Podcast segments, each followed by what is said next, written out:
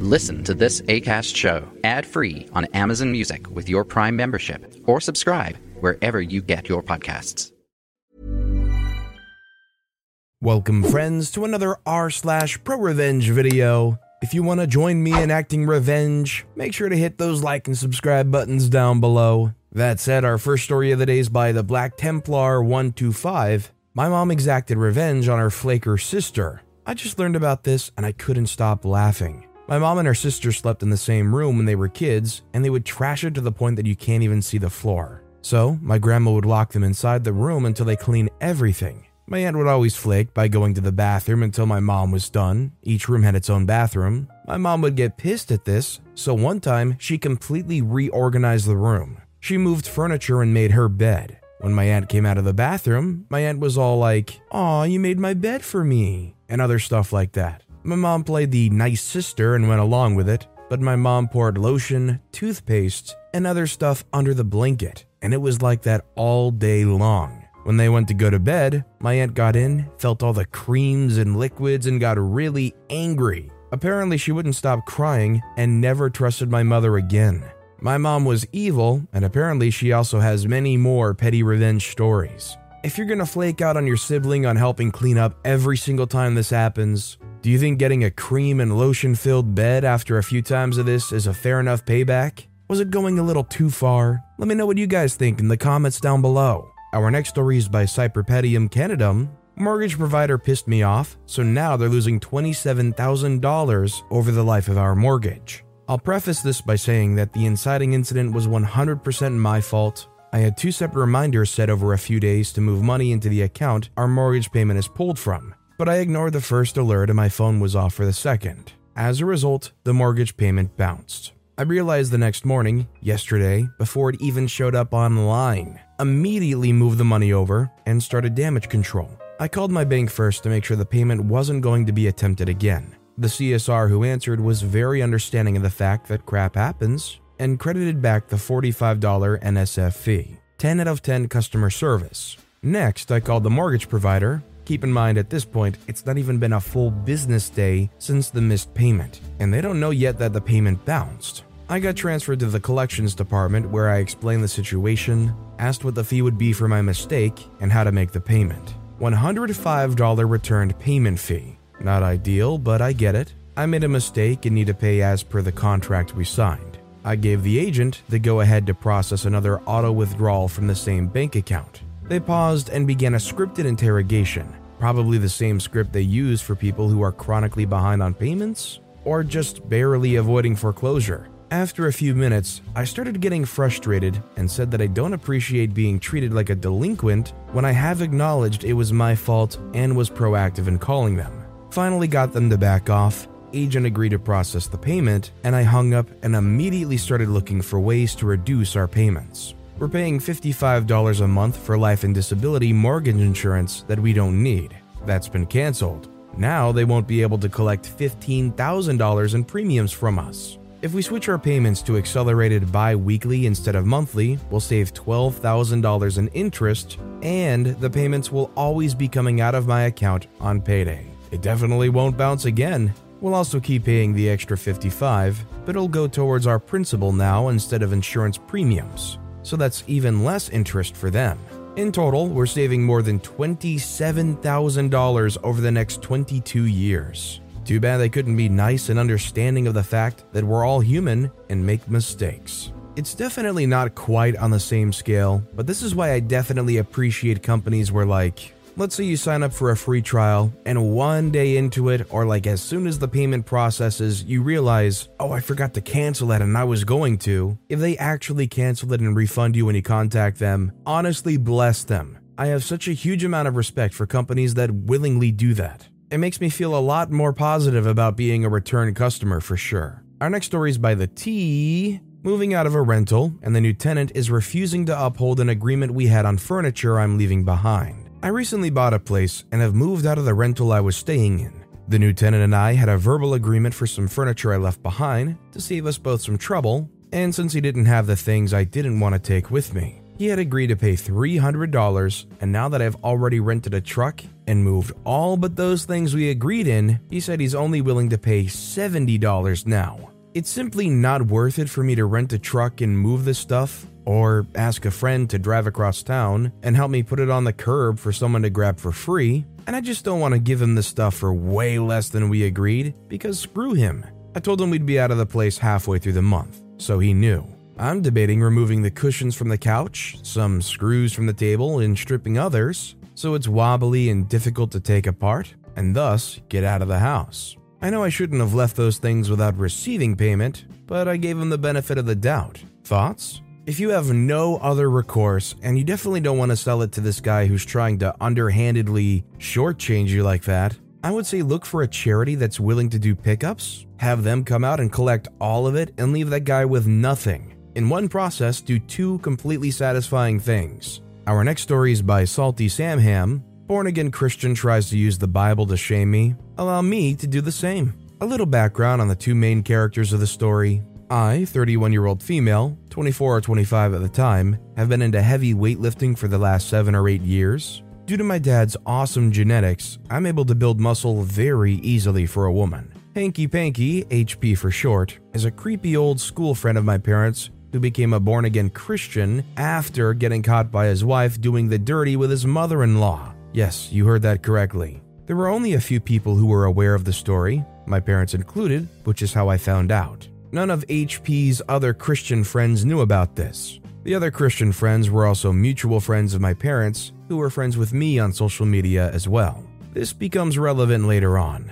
Around the time that I started lifting, I built muscle fast, and I was proud of that so naturally I'd often post before and after pictures. For the first few months, HP would always comment on my pictures telling me to slow down because at some point I'll start to look manly. I always ignored those comments because they're ridiculous. Fast forward to about a year into me lifting, I post another before and after picture, and here comes HP telling me now that I'm looking manly. Unfortunately for HP, he caught me on a bad day. So now I'm angry and decide to engage in some back and forth commentary. I ask if me being a woman who lifts weights makes me manly, what does that make him, a man who doesn't lift at all? HP decided to ignore that comment and hit me with, The Bible says for women to look like women and men to look like men. Oh, the light bulb that went off after reading that. I was no longer angry, but absolutely filled with pettiness now. I mean, how couldn't I be after knowing all about his dirty little skeleton in the closet?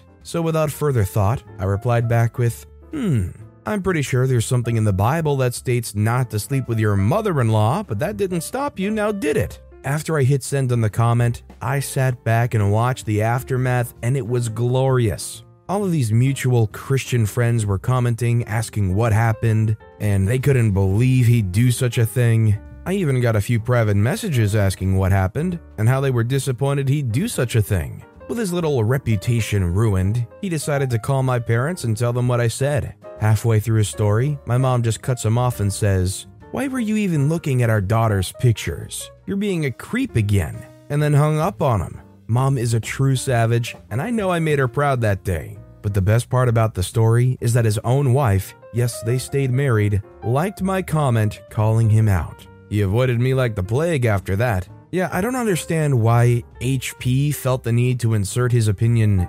anyways. Like, what relevancy does it matter what he thinks at all? He's not a relative, he's not really your friend. I'm sure OP probably didn't talk to the guy. That's it's just totally creepy. It's like leave the daughter of your friends alone. This next story is by Cade Pow 11 Gaming. Instagram was hacked, so I signed their email up for a bunch of spam. I'm 17 year old male, so recently my Instagram account was hacked and I just got it back. Well, the person who hacked me made the mistake of sending one of my friends their email address. So I went onto a certain website and made an account using their email.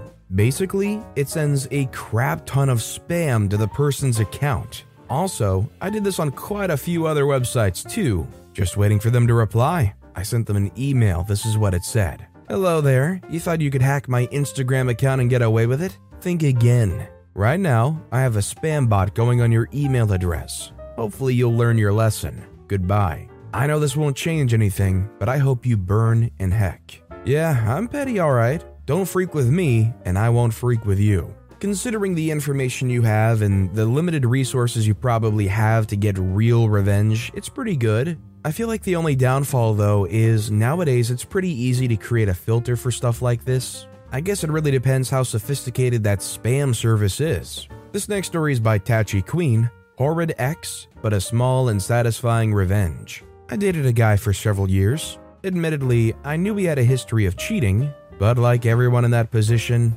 I somehow convinced myself that us being friends before would stop him from being so awful to me. Naturally, I was incorrect. He began to mistreat me, blame me for every negative in his life. He suffered from addiction, refused to speak to a therapist, just lashed out at me no matter how I tried to help.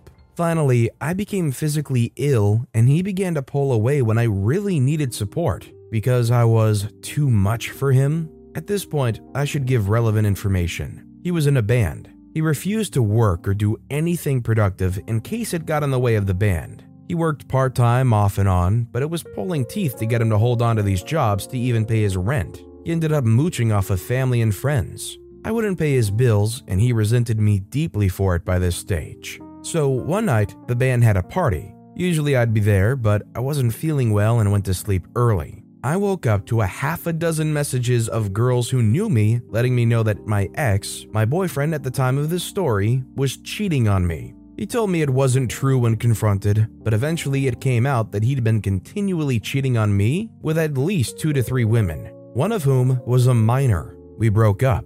He ended up starting a relationship with said minor, and the whole thing was really creepy. But I was gutted less so over the relationship, but more because it forced a lot of our friends to pick sides. And unfortunately, as I wasn't in the band, it left me mostly in the losing side. Once I stopped feeling bad for myself, I decided the best thing to do to cheer myself up was to be as petty as possible. First, I went to get my stuff from his place. As he never worked much, most of what he had was bought by me. I took all the laundry baskets, sheets, any clean socks and underwear I could find. Some dirty, I didn't discriminate too much any stray screws, guitar picks, light bulbs, etc., threw it all in the laundry baskets. Then I dropped said laundry baskets in a nearby dumpster. Knowing I'd caused him that inconvenience made me feel a teensy bit better. Then I began a different maneuver. From that point on, anytime I thought of him and became upset or annoyed, or he or his girlfriend posted about me, which was surprisingly often,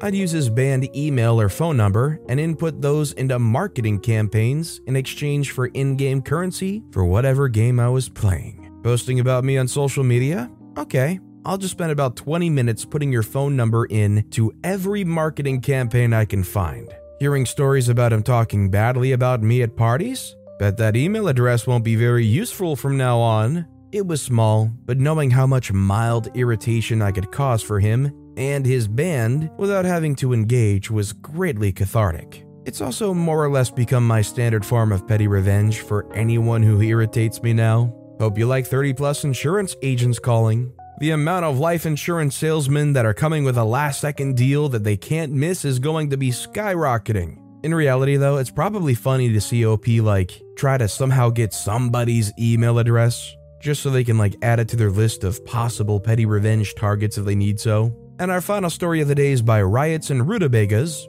$1 assures cheater gets campaign emails forever. So, a couple years ago, I started dating a man named Richard. I matched with Richard while using a dating app, and we hit it off immediately. Now, maybe it's due to my age or my dating history, but I'm not a lean all in immediately type of person. I like to take my time and hold my cards close to my chest. But right from the get go, Richard was flattering and pushed for more texting all the time, begging me to come over, etc., essentially lulling me into a false sense of security. Fast forward to month 4, right on the cusp of when you usually know if the relationship has a future and if you can see yourself loving the person. His personality went from lovely and attentive to a complete 180 in a matter of days. He started acting weird and distant, pushing me away. At first, I thought maybe something bad had happened to him, or I had done something maybe to offend him. So when I asked him if he was okay, because I noticed a change, he first tried to brush it off. Then it continued, and I tried to be gentle about it at first. But eventually I said that if this was a relationship he wanted to be in, he needed to figure his crap out.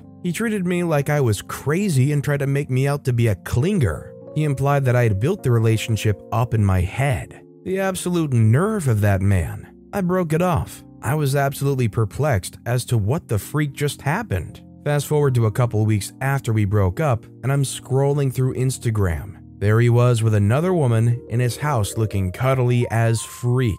That freaker failed to mention the reason for his divorce was that he had a mistress, and there she was on Instagram. He didn't have the common decency or respect to just break up with me. Seeing as I didn't want a criminal record over someone so awful, I was racking my brain for small acts of revenge. Bag of hot dogs? Nah. Glitter bomb? Nah, it doesn't last long enough. Then I remembered something from when I worked in the nonprofit world. Causes and campaigns often buy each other's mailing and emailing lists so they can solicit donations from people like minded enough to donate to them. Jackpot!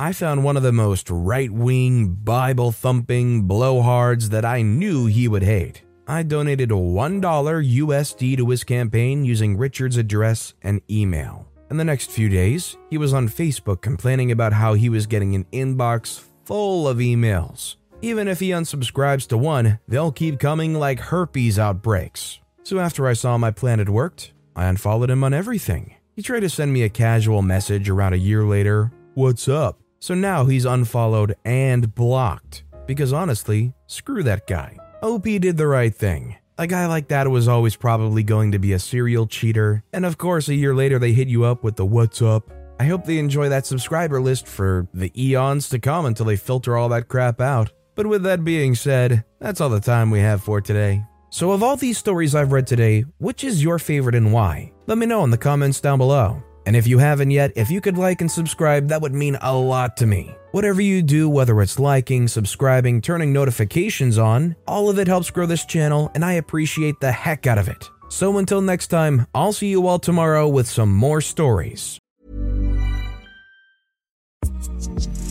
Listen to this ACAST show ad free on Amazon Music with your Prime membership or subscribe wherever you get your podcasts.